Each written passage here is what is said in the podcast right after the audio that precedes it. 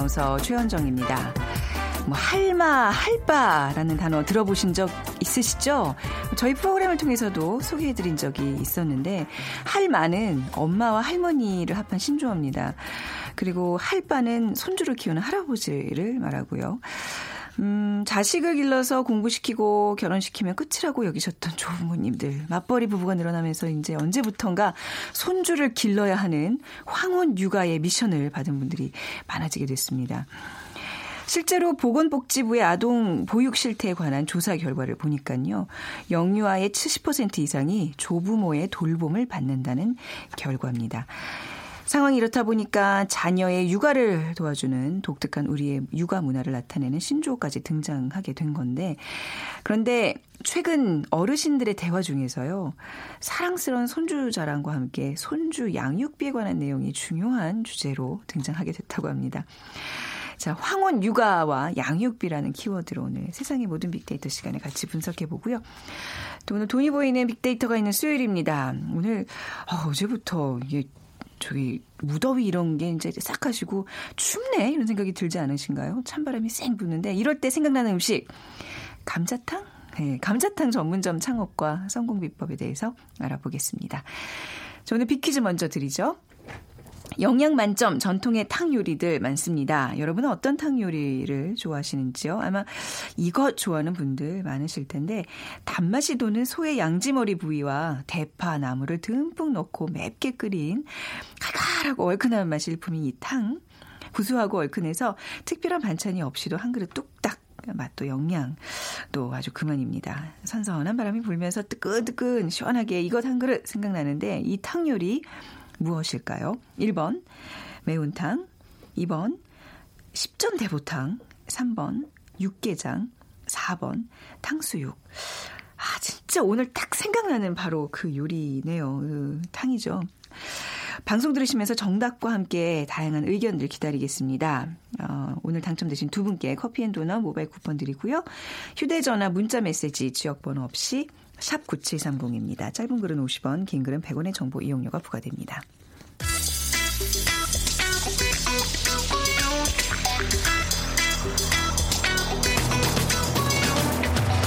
오늘 여러분이 궁금한 모든 이슈를 알아보는 세상의 모든 빅데이터. 다음 소프트 최재원 이사가 분석해드립니다.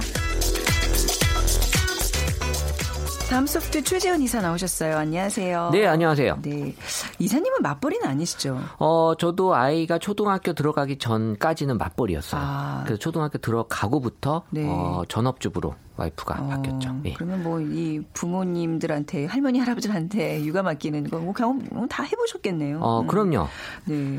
요즘 저도 이제 뭐 일이 있으면 친정 부모님 또 시부모님께 잠깐 좀 오시겠습니까? 급한 일이 생겼습니다. 하면서 좀 시도 때도 없이 전화를 하는데 이런 경우가 많아지고 있다면서요. 네, 그 정도는 뭐 사실 충분히 네. 어, 받아줄 수 있는 경우긴 한데 네. 어쨌든 지금 황혼 육아, 뭐 손주병이라는 말까지 나오면서 이 황혼 육아가 조부모들이 이제 자녀를 대신해서 손주를 돌보는 행인데 뭐 한국에만 또 있는 문화는 아니에요. 사실 그래요? 전 세계적으로도 이 아이를 음. 봐주는 이 할머니 할아버지들 많이 있다고는 합니다. 네. 하지만 한국의 그 황혼 육아는 이 조부모가 부모를 대체한다라는 느낌의 강도가 높다는 점에서 음. 이 미국과 유럽과는 좀 차이가 있다고 해요. 네. 그래서 이제 한국 조부모들의 강도 높은 육아 때문에 음. 손목이나 어깨, 허리, 무릎 등이 골병 드는 네. 이른바 그 손주병을 많이 앓고 있다고. 아, 그 손주병이라는 게 이제 온몸에 골병이 든다는 그런 의미인 그렇죠. 거예요. 손주를 좋아해서 네. 생기는 아, 병의 느낌보다는 네. 손주로 인해서 이제 몸이 안 좋아지는 그런 병이고요. 네. 실제 빅데이터 상에서 육아에 대한 감성을 살펴보면 음. 2015년부터 17년까지 힘들다라는 반응으로 5만 7천 건으로 가장 많이 보여졌고 네. 그 외에도 뭐 스트레스다, 뭐 지치다 같은 네. 어, 이 조부모들의 육아 부담이 상당히 큰 것으로 보아지는 네. 이 단어들이 보였고요. 그래서 예전에 할머니들이 모여서 이제 본인들이 이제 이렇게 귀찮은 거를 어떻게 타개할까. 그래서 뭐 저기 딸 앞에서 며느리 앞에서 이렇게 걸레질 하다가 걸레로 이렇게 아이 얼굴 닦고 뭐 이런다고. 그러면 다시는 안 맡긴다고. 뭐 그렇게까지 뭐 하시면 좋을 수도 있겠는데 네. 어, 어쨌든 네. 그에 따라서 조부모들의 그 이 지금 받는 그런 음. 육아비 같은 경우에 네. 베이비시터의 월급과 지금 맞먹고 네. 정당한 대가를 또 요구하려는 움직임이 아, 커지고 있다고 돈을 합니다. 달라. 네, 음. 그래서 손주의 사실 분유값이나 뭐 기저귀값 지불을 위한 월급 외에 그런 또 물품 구입용 카드도 따로 요구하는 등이 네. 조부모들의 당당한 그 입장을 지금 많이 보여주고 있다라는 그런 어, 소식들이 있는데요. 보건복지부 자료에 따르면 2015년 기준 자녀로부터 양육비를 받는다고 답한 비율이 한 77.6% 정도에 달했다고 합니다. 네. 그러니까 사실 부모한테 맡기는 게 제 입장에서도 죄송하잖아요. 그 연세에. 근데 어쩔 수 없이 맡겨야 되고 또 조부님들도 또 어쩔 수 없이 맡아주는 이유들 거절하기가 좀 어렵잖아요. 네. 네. 뭐 그 이유를 굳이 따져 본다면 가장 큰 이유는 역시 또 일과 육아의 병행이 현실적으로 너무 힘들고 그리고 또 믿고 맡길 만한 곳이 사실 또 의외로 없거든요. 네. 맞습니다. 네. 그러다 보니까 이제 조부모를 대상으로 한 설문조사에 따라도 손주를 돌보는 이유로는 자녀의 직장 생활에 도움을 주려고라고 음. 답한 경우가 67%로 가장 많았고요. 또 믿고 맡길 만한 곳이 없어서가 42.8%로 그 다음으로 이어졌습니다. 음. 그러니까 2015년 기준으로 출산과 육아휴직 그 후에 직장으로 복귀하는 워킹맘 비율이 10명 중 8명인 반면에 이 남성의 가사 분담 비율은 16.5%에 불과해서 저는 여기에 포함은 안 돼요. 저는 가사 분담을 많이 하고 있는 편이거든요. 네. 네 그러니까 여기 포함되신다는 아, 얘기잖아요. 16.5%. 네, 맞아. 네. 여기 들어가 있습니다. 네. 그래서 우리나라에서 워킹맘이 육아와 회사 업무를 병행하는 게 쉽지 않다. 네. 저한테 거고요. 혼나실까봐 미리 아, 그러니까 얘기 꼭 하실 것 같아서 제가 미리 어, 먼저 얘기를 했습니다. 네. 네. 또 요즘에 어린이집 폭행 사건들이 또 심심치 않게 얘기가 나오니까 또 아이를 믿고 맡길 만한 곳이 마땅치 않다. 그래서 어떻게 보면 이제 상대적으로 안전한 조부모에게 육아를 부탁할 수밖에 없는 거고요. 네. 어, 말씀하신 그런 육아정책연구소 조사에 따라도 이 조부모에게 맡기는 비율이 계속해서 증가되고 있고 그러면서 이 할마 할바라는 신조어까지 음. 나오게 된 거죠. 네. 황혼 육아에 대한 사람들의 생각은 어떻게 나타나고 있나요? 네, 빅데이터로 이 데이터를 감정 분석을 해봤더니요. 긍정 비율이 51%, 부정 비율 49%로 어 약간 비슷하게 나타났는데요. 음, 네. 이 감성으로는 뭐 어, 조부모에게 맡기니까 뭐 다행이다, 뭐 좋다, 또 믿는다, 뭐 근데 이제 저렴하다라는 게 이제 긍정 감성으로 잡혔어요. 그러니까 어떤 외부에 이제 위탁하는 것보다 돈이 좀 덜 든다 이런 건가요? 네, 사실 맡기는 입장에서는 이 조부모한테 똑같은 돈을 안 네. 줘도 되지 않을까라는 생각을 네. 분명히 하고 있다라는 거고요. 음. 하지만 뭐 안전하고 선호하다는 것이 일단 크게 나타난 거고 네. 이 부정 감성으로는 이 걱정이 된다, 힘들다. 근데 의외로 또 이제 비싸다라는 얘기도 나와요. 네. 그래서 네. 어, 뭐 돈을 너무 많이 들이는 거 아닌가라는 생각도 부정적으로 할 수도 있고. 뭐 정기적으로 돈은 안 들여도 뭐 여행을 보내드린다든지 그렇죠. 이러다 보면 그 돈이 더 커요. 뭐 그럴 수 있죠. 네. 예, 그리고 또 이제 갈등이라는 이제 음. 그 표현이 나오는데 사실 이 그 아이에 대해서 이제 너무 관여를 깊이 하시다 아, 보니까 여기서 이것도. 오는 그런 갈등도 어떻게 보면은 어, 간섭의 문제로 좀 보여지면서 아. 스트레스가 된다라는 그런 표현도 있었습니다. 가장 믿고 맡길 수 있는 반면 또 어떻게 보면 가장 또 아이를 사랑하시는 분 중에 하나이기 때문에 얘는 이렇게 키우면 안 된다.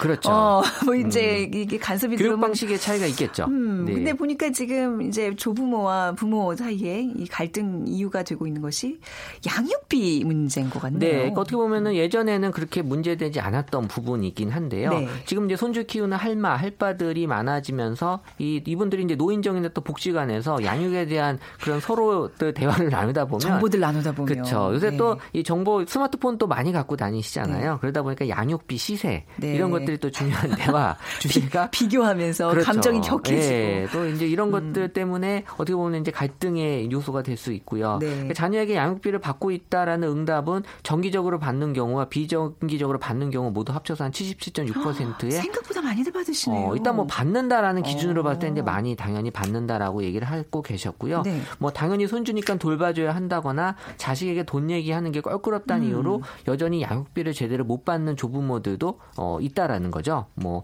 그래서 이제는 이제 황혼 육아도 돈을 지불해야 하는 엄연한 노동이라는 인식이 지금 어느 정도 자리가 잡히고 있다. 네. 하지만 조부모의 양육비 문제에 대해서는 이 부모와 조부모 간의 생각 차이가 존재한다라는 네. 게 이제 보여진 거고요. 어쨌든 이 양육비는 사실 딱 정해지기가 좀 애매하긴 한데 네, 진짜 요즘 시세가 어떻게 형성되고 있나요? 그렇죠. 시세를 보게 되면 네. 주 5일 12시간 정도 맡기면 월 100만 원에서 한 150만 원 정도고요. 아. 어, 그리고 이제 주 5일 24시간을 그러니까 음. 거의 이제 집에 와서 네. 하시는 경우인 경우에는 이 베이비시터 월급과 맞먹는 수준이 200만 원 이상을 주는 게 시세라고 합니다. 근데 이제 여기에 손주의 분유나 기저귀 값 등은 별도라고 하니까요. 더 비용이 많이 든다고 봐야죠. 저는 지금 전적으로 이제 그 부모 마음으로 이 사태를 바라보게 되는데 좀 어렵고 근데 이제 정말 저 어렵게 벌어서 왜 아줌마한테 다 드는 돈이 아까워서 부모님을 부르는 건데 부모님한테도 이렇게 많은 돈을 들여야 되는 거 생각의 차이인 것 같아요. 사실 뭐 네. 이거를 어떻게 받아들이냐의 차이긴 한데 음. 사실 이 부모 입장에서는 그래도 비용을 좀 덜 들인다는 생각에서 조부모님한테 맡기는 네. 경우가 분명히 있거든요. 네. 근데 이런 부분들이 이제 정보들이 공유가 되면서 아. 조금 달라지고 있다라는 거죠. 부디 저희 부모님들이 이 방송을 안 듣고 계시기를 바랄 뿐입니다. 네, 제가 따로 알려드리도록 하겠습니다. 생각보다 양육비 시세가 꽤 높다는 거에 지금 저 굉장히 놀라고 있고요. 황혼 육아로 양육비 외에 또 다른 갈등이 있다면 어떤 게 있을까요? 네, 그러니까 뭐 어쨌든 황원 육아를 선택함으로써 생기는 이제 또 다른 갈등인데요. 이제 간섭의 문제죠. 그래서 네. 이제 육아의 방식이나 어, 아까 걸레질 얘기하셨는데 청결이나 안전, 또 양육 시간 등의 의견 충돌이 이제 생길 수밖에 없는 거고요. 어쨌든 부모와의 애착이 생겨나는 시점에서 황원 육아가 이루어지다 보니까 이 아이는 또 이 부모보다 이 조부모를 더 따르게 되는 네. 어떻게 보면은 부모지만 반쪽 부모 신세를 어, 이 갖게 되는 경우도 생길 수 있잖아요. 그러니까 또 관련해서 조부모 양육비 인상에 대한 긍정 비율이 좀 낮게 형성이 되고 있다는 점도 어떻게 보면 이제 양육비 인상에 대해서도 사실 이렇게 긍정적으로 바라보고 있지 않다. 음. 그러니까 뭐 이런 감성들이 뭐 논란이 된다, 부담이 된다, 뭐 이런 것들이 나타나고 있었고 어쨌든 인상을 좋게 받아들이는 사람도 존재하지만 네. 어, 상대적으로 이제 양육비 인상에 대한 논란을 좀 어, 부모 입장에서는 좀 부담스러운 쪽으로 이제 당연히 받아들일 음. 수밖에 없는 거고 사실 이런 모든 문제는 이제 국가 보육 시스템이 좀 부족하기 때문에 네. 생기는 생기는 문제가 아닌가라는 생각이 들면서요. 그러니까 부모들의 부담도 줄이고 또 네. 조부모님들의 부담도 줄이기 위한 양육 대책이 음. 더 구체적으로 나와야 되지 않을까라는 의견들이 많았습니다. 네. 이게 뭐 시세라고 지금 말씀을 드렸지만 이게 또 사업체에 따라서 노사간 합의에 의해서 얼마든지 그렇죠. 바뀔 수 있는 거니까. 뭐, 네. 뭐 최저임금 이런 건 적용이 되기 힘들잖아요. 네. 네, 이걸로 또 이렇게 뭐 협상 카드로 좀 내밀지 않으셔. 오늘 또 방송 들으시면서 또 이렇게 으쌰으쌰하는 분들이 계실까봐 조부모님들 중에서 네. 요즘 할머니 할아버지들은 또 육아 육아도 굉장히 스마트하게 하신다면서요? 네, 그 할머니 할아버지들의 올해 쇼핑 목록을 빅데이터를 통해서 분석해봤더니 육아용품 구매가 아주 활발하게 나타나고 있었습니다. 네. 그래서 2017년 기준으로 이 노년층의 상위 쇼핑 목록 연관어를 보면 뭐 옷, 장난감, 인형, 가방, 자전거 등이 올라왔는데 네. 사실 옷하고 가방을 제외한 나머지 장난감이나 인형, 이 자전거 같은 경우는 사실 손주들의 어떤 쇼핑 품목이 될 수 있거든요. 네. 또 재밌는 사실은 노년층의 쇼핑 목록 중에는 보면은 또 휴대폰이 그러니까 음. 스마트폰이 상승하고 있다고 걸로 봐서는 네. 이제는 뭐 인터넷 이용을 통해서 SNS나 IT 기술을 접하는 노년층도 당연히 네. 증가될 수밖에 없는 거고 그러다 보니까 이제 육아 참여율이 높아지면서 이화동 쇼핑 시장의 60대 이상의 구매 비중도 부쩍 늘었고 음. 아, 온라인 쇼핑몰에서 상반기 온라인 구매 패턴을 분석했더니 60대 이상의 회원이 전체 비중의 58%로 아, 나타났다고 합니다. 그렇군요. 이거 굉장히 많은 거를 시사하네요. 그렇죠. 네. 유아 전문 쇼핑몰이긴 하지만 음. 어쨌든 그 비중이 네. 노년층에 높다라는 거는 의미가 있는 것 같고요.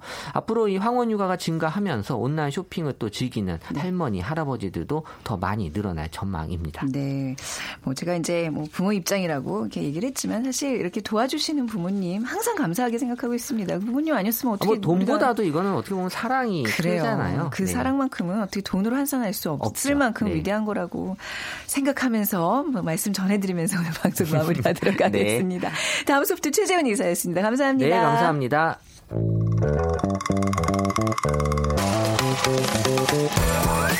돈이 보이는 빅데이터 창업피아 이홍구 대표와 함께합니다. 창업 컨설턴트 창업피아의 이홍구 대표 나오셨어요. 안녕하세요. 네, 안녕하세요. 빅퀴즈 먼저 부탁드릴게요. 네. 찾으셨어요? 아, 네, 네, 찾습니다. 네. 네. 어, 전통의 탕 요리 종류가 진짜 많습니다. 음. 어, 그 중에서 얼큰한 이것을 좋아하는 분들이 참 많으실 텐데요. 단맛이 도는 소의 양지머리 부위와 대파, 야, 이 대파가 대파가 중요합니다. 대파 맛이 그 달짝지근한 그 맛을 내는 거잖아요. 이것을 또 구워서 올리면 진짜 아, 맛있거든요. 이거를 아, 이 탕에다가 이 국에다가 그렇게 구워 올리는, 올려요? 네, 그러면 끝낸다. 원래 원래 그 중식에서 네. 그 소스를 맛있게 만들기 위해서 기름에다가 파기름. 대파를 넣고 아, 예, 파기름을 만들잖아요. 네네. 네. 그 맛이 끝내주거든요. 아. 집에서도 해 드시면 훨씬 더 어, 향 좋은 음식을 드실 수 있을 거예요. 저는 이제 다 된 거에다가 대파를 네. 살짝 구워서 더 끓이면 맛있겠다. 그렇죠? 어, 그렇죠. 저 같은 사람들은 훨씬 좋은 향이 나. 나와서 좋을 거예요. 음, 그리고 나물을 듬뿍 넣고 맵게 끓인 칼칼하고 얼큰한 맛이 일품인 이탕 맛도 영양 만점입니다. 음. 아, 신, 선선한 바람이 불면서 뜨끈뜨끈 시원하게 이것 한 그릇 생각나는데요. 이 탕 요리는 과연 무엇일까요? 1번 매운탕, 2번 십전 대보탕, 3번 육개장, 네. 4번 탕수육. 네. 음. 야, 오늘 감자탕인데, 야, 갈등되네요. 이 탕이냐, 감자탕이냐. 왜냐면 저 오늘 감자탕 약속을 해놨거든요, 아니, 저녁에. 아, 이게, 아, 그래서 오늘 주제가 감자탕이군요. 본인의 어떤. 아니, 오늘, 아직, 저희 청출이 제가 그 느낌에 저희 높아지고 있거든요. 아. 근데 오늘 그 원래 창업 아이템 가지고 얘기를 하는데, 오늘 점심 메뉴를 고르는 차원에서 이 방송을 듣는 분들이 또 네, 있어요. 맞습니다. 아이고, 충분히. 아 그리고 네. 우리가 그동안 이제 된장찌개 네. 뭐 그런 얘기 했잖아요. 그 전에 네. 했던 게 미역 국. 있고. 맞아요. 근데 뭐 역시 오늘 이 비퀴즈 정답도 사실 그냥 그냥 평상시에 흔하게 먹는 건데 네. 전문점들 많아지고 있어요. 많아지고 있어요. 그렇죠. 네. 이것도 다음에 한번. 네, 알겠습니다. 휴대전화 문자 메시지 지역번호 없이 샵 9730으로 보내주시기 바랍니다. 오늘의 정답 잘 고르셔서 여러분들의 의견과 함께 보내주시면 되는데요. 짧은 글은 50원, 긴 글은 100원의 정보 이용료가 부과됩니다. 감자탕이 오늘의 주제입니다. 날씨가 이제 좀 쌀쌀해지면서 네. 생각이 많이 날 것 같네요. 음. 오늘 최현정 아나운서 보니까 가을 냄새가 물씬 제가 큰가요? 어저께 그산 네, 네. 중턱에서 녹화를 했는데 오. 추위에 시달려가지고요. 네. 아, 지금 정말 너무 힘들어요. 어제 엄청 선선했는데. 아니 선선한 게 아니라 추웠다니까요. 아, 맞아요. 네, 오돌오돌 떨면서 맞습니다. 방송했어요. 그래서 오늘은 어, 일단 추우면 생각나는 그 우리 감자탕을 준비를 음. 했는데요. 어, 뭐 잘 아시겠지만 그 돼지 등뼈를 네. 충분히 끓인 다음에 감자 또 이게 또 감자탕에 감자가 없는 집도 있습니다. 그렇더라고요. 섭섭하죠 그러면. 그렇더라고요. 네, 감자, 또 우거지, 네. 또 들깨가루, 네. 깻잎, 파, 마늘. 음. 요것만 넣어서 끓이는데도 굉장히 맛있는데 이게 재밌습니다. 이 뼈 마디 사이사이에 붙어 있는 거를 음. 어, 뜯어 먹는 그 재미가 있잖아요. 네네. 이걸 또 굉장히 또 잘 뜯어 먹는 친구가 있어요. 아, 네, 얄밉죠. 쪽쪽 빨아서 그렇습니다. 저 하나 먹을 때 세 개 먹는 친구가 있어서 이것도 요령이 또 있거든요. 그래서 네. 어, 이런 재미 또 그리고 저녁에 뭐 이렇게 소주라도 한 잔 하면 굉장히 좋은 가을에 완전 안성맞춤인 아이템이에요. 밥 볶아 드세요? 안 드세요? 아, 이거 제가 이따 뒤에서 신한수에서 아, 그래? 말씀을 아, 드릴 건데 이따가 이따가 이거 없으면은 안 되죠. 아, 이따가 네, 이따가 네, 그러면 신한수는 맨 마지막에. 네. 감자탕이라는 네. 음식이 사실 이게 우리나라 음식인 건가요? 완전 네. 우리나라 음식이고요. 어. 이게 그 자료를 제가 살펴보니까 뭐 삼국시대 된 얘기도 나오고 굉장히 오래됐어요. 근데 이게 아. 근거가 지금 안 나와서 그렇고 네. 이 감자탕에 아마 오늘 청취자분들도 모르실 것 같아요. 그러니까 우리가 우리 고유의 음식인데 이 단어에 대해서 의미심장 하게 뭐 알고 드시는 분은 별로 없는데 네. 감자탕은 실제로 감자를 넣고 끓이는 탕이라고 생각하시는 분이 많아요. 음. 혹시 알고 계세요?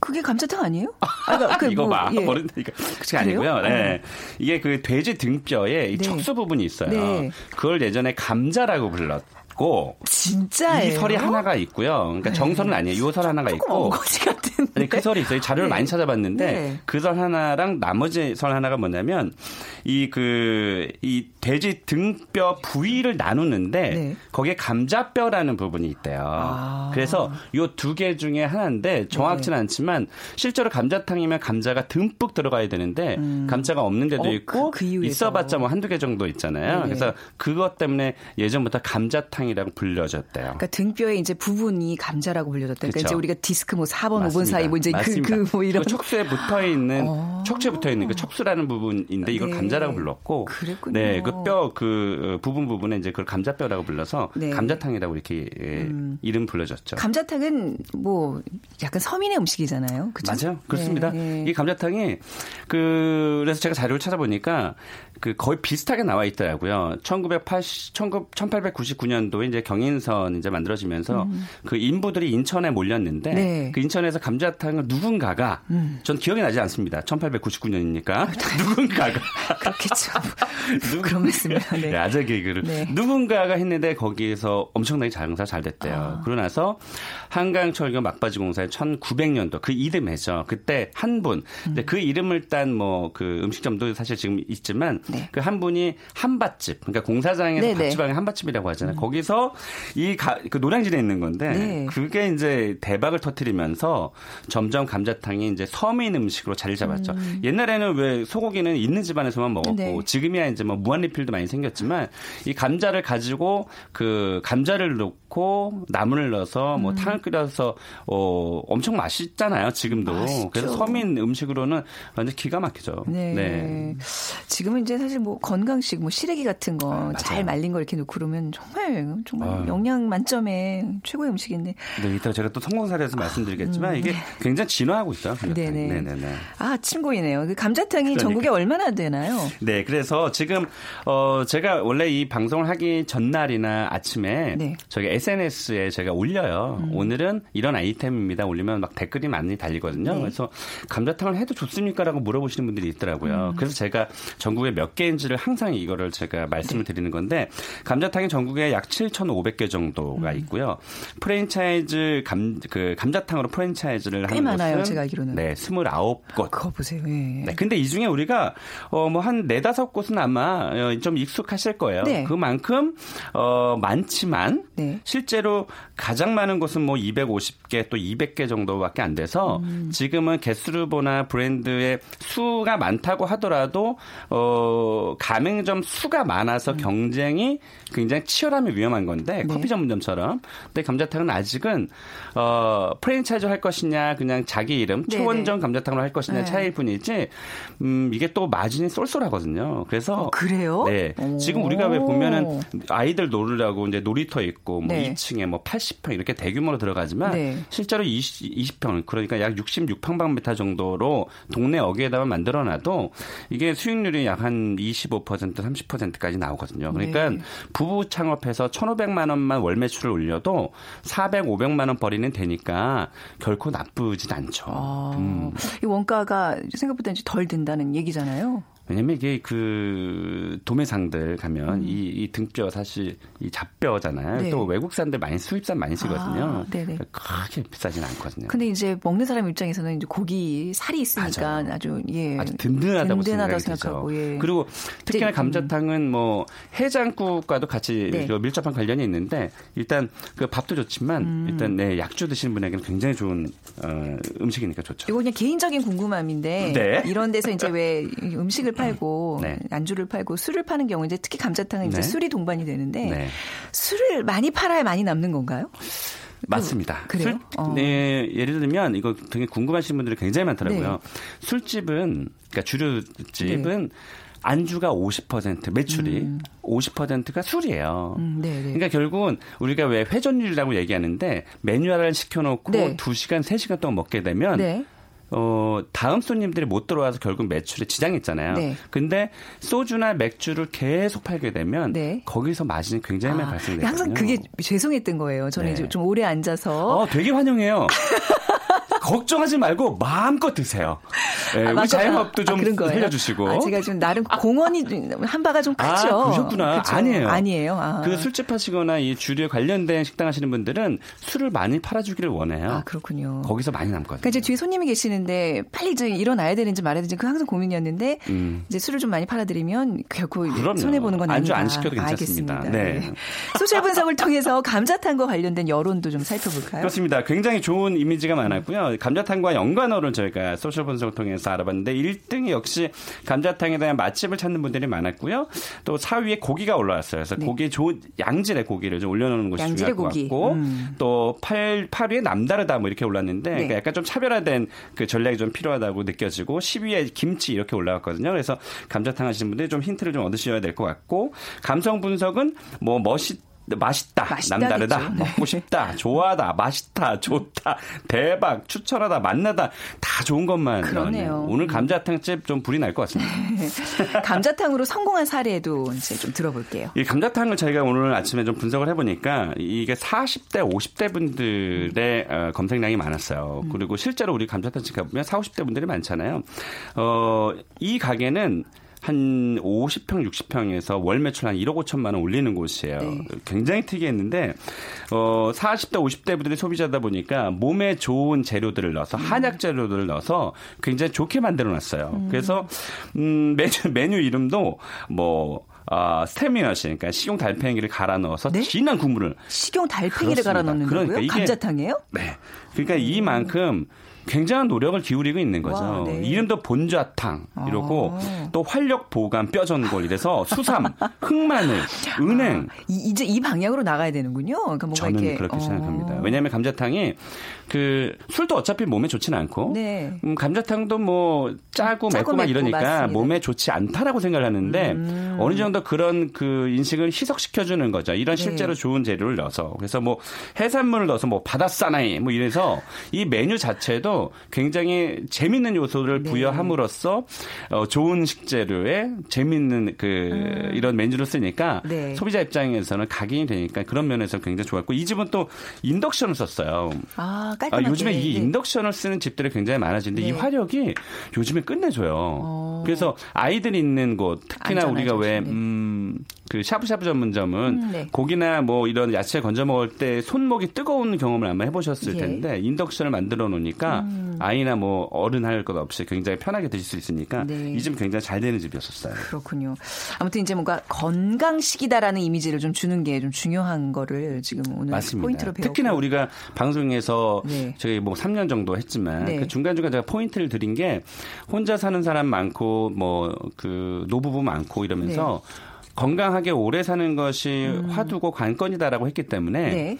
음, 음식에다가 좀 좋은 식재료를 넣어서 네. 조금 단가를 높여도 그래도 지갑은 열리거든요. 네. 그래서 좋은 식재료를 쓰는 것이 중요한 포인트다라고 말씀드릴 음. 수 있겠습니다. 자 그러면 감자탕 집을 이제 좀 관심 있어 하시는 분들을 위해서 성공 비법 신의 한수 아까 말씀하셨던 뭐 밥과 관련된 거 뭐 있었잖아요. 그거 얘기해 보세요. 저는 뭐 개인적으로 뭐 수집이나 음. 이런 거 좋아하는데 네. 우리가 부대찌개집 중에서 네. 최근에 부대찌개도 경쟁이 많이 치열하잖아요. 네. 잘 되는 곳 중에 하나가 라면을 무한 리필을 해놨어요. 아. 그렇다 해서 그건 뭐 뱉어질 때까지 먹지는 그래요. 않거든요. 그거 뭐 원가 얼마 한다고. 음, 네. 그래서 두 가지 포인트를 말씀드리고 싶은데 하나는 어뭐 사리 사리를 음. 한 번만 시키면 네. 사리가 하나에 대부분 2천 원 정도 하잖아요. 네. 한 번만 시키면 무한 리필을 해주게끔 만들어주면 다른 경쟁자에 비해서 훨씬 더 음. 우월한 요소를 가질 수 있을 거고 네. 하나는 말씀하신 볶음밥이에요. 네. 어, 감자탕이 거기서 거기다라고 생각할 수 있는데 볶음밥에 어마어마한 퍼포먼스를 주거나 네. 제가 어, 잘 가는 저기 그 영등포구에 곱창집이 하나 있는데 그 집은 곱창을 먹고 나서 어 우리가 볶음밥 해먹는 게 아니라 볶음밥을 해오는데요. 네. 그 넓은 그 철판 밑바닥에 아주 얇게 달걀을 쫙 풀어놔요. 오. 그 위에 볶음밥을 올려줘서 나와요. 네네. 그러니까 내가 해먹을 일도 없는 거죠. 네. 그러고 나서 그 얇은 달걀 노릇노릇하게 구워진 네. 것을 같이 비벼서 비, 아 진짜 끝내주거든요. 근데 그 집에 네. 곱창을 그 맛있어서 가는 것도 음. 있지만 이 볶음밥 때문에 가는 경우도 있어요. 네. 감자탕도 네. 그런 요소를 좀 주었으면 좋겠습니다. 어, 이게 사실 좀 매우니까 또 좀 그 후식으로 음. 뭔가 좀 맛있는 거 요즘 보면 네. 감자탕집에 이렇게 아이스크림 이렇게 푸게끔 아, 그렇죠. 그런 것도 무조건. 좀 아이들을 위해서. 근데 제가 항상 말씀드리지만 그돈 뭐 그 여성분들이 메뉴를 결정하는 경우가 굉장히 많아서 여성들이 네. 좋아할 만한 게 볶음밥이기 때문에 그렇군요. 네. 자, 우리 저기 이용구 대표님이 또 뭐 무료 강연 하신다면서요. 이런 좋은 정보는 좀 알려주시죠. 네, 막 네. 퍼드리고 있습니다. 네. 그 지난번에 제가 이 그 강연 소식을 전했더니 많이들 오셨었거든요. 네. 무료 강연이니까 부담 없이 오시고 제가 이번 주제가 그 2천만 원, 3천만 원 가지고 창업할 수 있는 소자본 오. 어. 창업이에요. 네네. 네. 그래서 내년에 또 최저시급 올라가기 때문에 네. 어, 소자본 창업을 가지고 양재 시민의 숲인가요? 거기에 네. AT 센터가 있어요. 네. 거기에서 이번 주 토요일 2시부터 4시까지 하니까 음. 오셔서 많이 질문도 해주시고 주시고 네. 좋은 얘기 많이 전달해 드리겠습니다. 무료입니다. 무료입니다. 네. 중요한 건. 자, 창업피아의 이용구 대표 함께 했습니다. 말씀 네, 감사합니다. 네, 고맙습니다. 오늘 비퀴즈 정답은요. 3번 육개장입니다. 어, 뒷번호 8722님. 네, 7, 아, 예, 쓰시는 분께서 저희 외할머니 전라남도 분이신데요. 직접 농사 지은 고춧가루, 토란, 고사리 많이 넣고 얼큰하게 끓여주시던 육개장 생각납니다. 할머니들 육개장은 그 맛을 따라갈 수가 없어요. 그죠? 그리고 0358님, 아이 봐주면 아이만 데리고 가나요? 딸들은 냉장고 청소한답시고 입맛에 맞는 반찬 다 가져갑니다. 반찬 값이 더 들어갑니다. 저희가 오늘 앞서서 그 황혼 육아 얘기였는데, 아이고, 근데 마음은 다들, 우리 딸들 죄송한 마음 갖고 있다는 거 우리 어머니들도 아버님들도 알아주셨으면 좋겠습니다. 자, 빅데이터로 보는 세상 오늘 방송 마무리하고요. 내일 오전 11시 10분에 다시 찾아뵙겠습니다. 지금까지 아나운서 최원정이었습니다. 고맙습니다.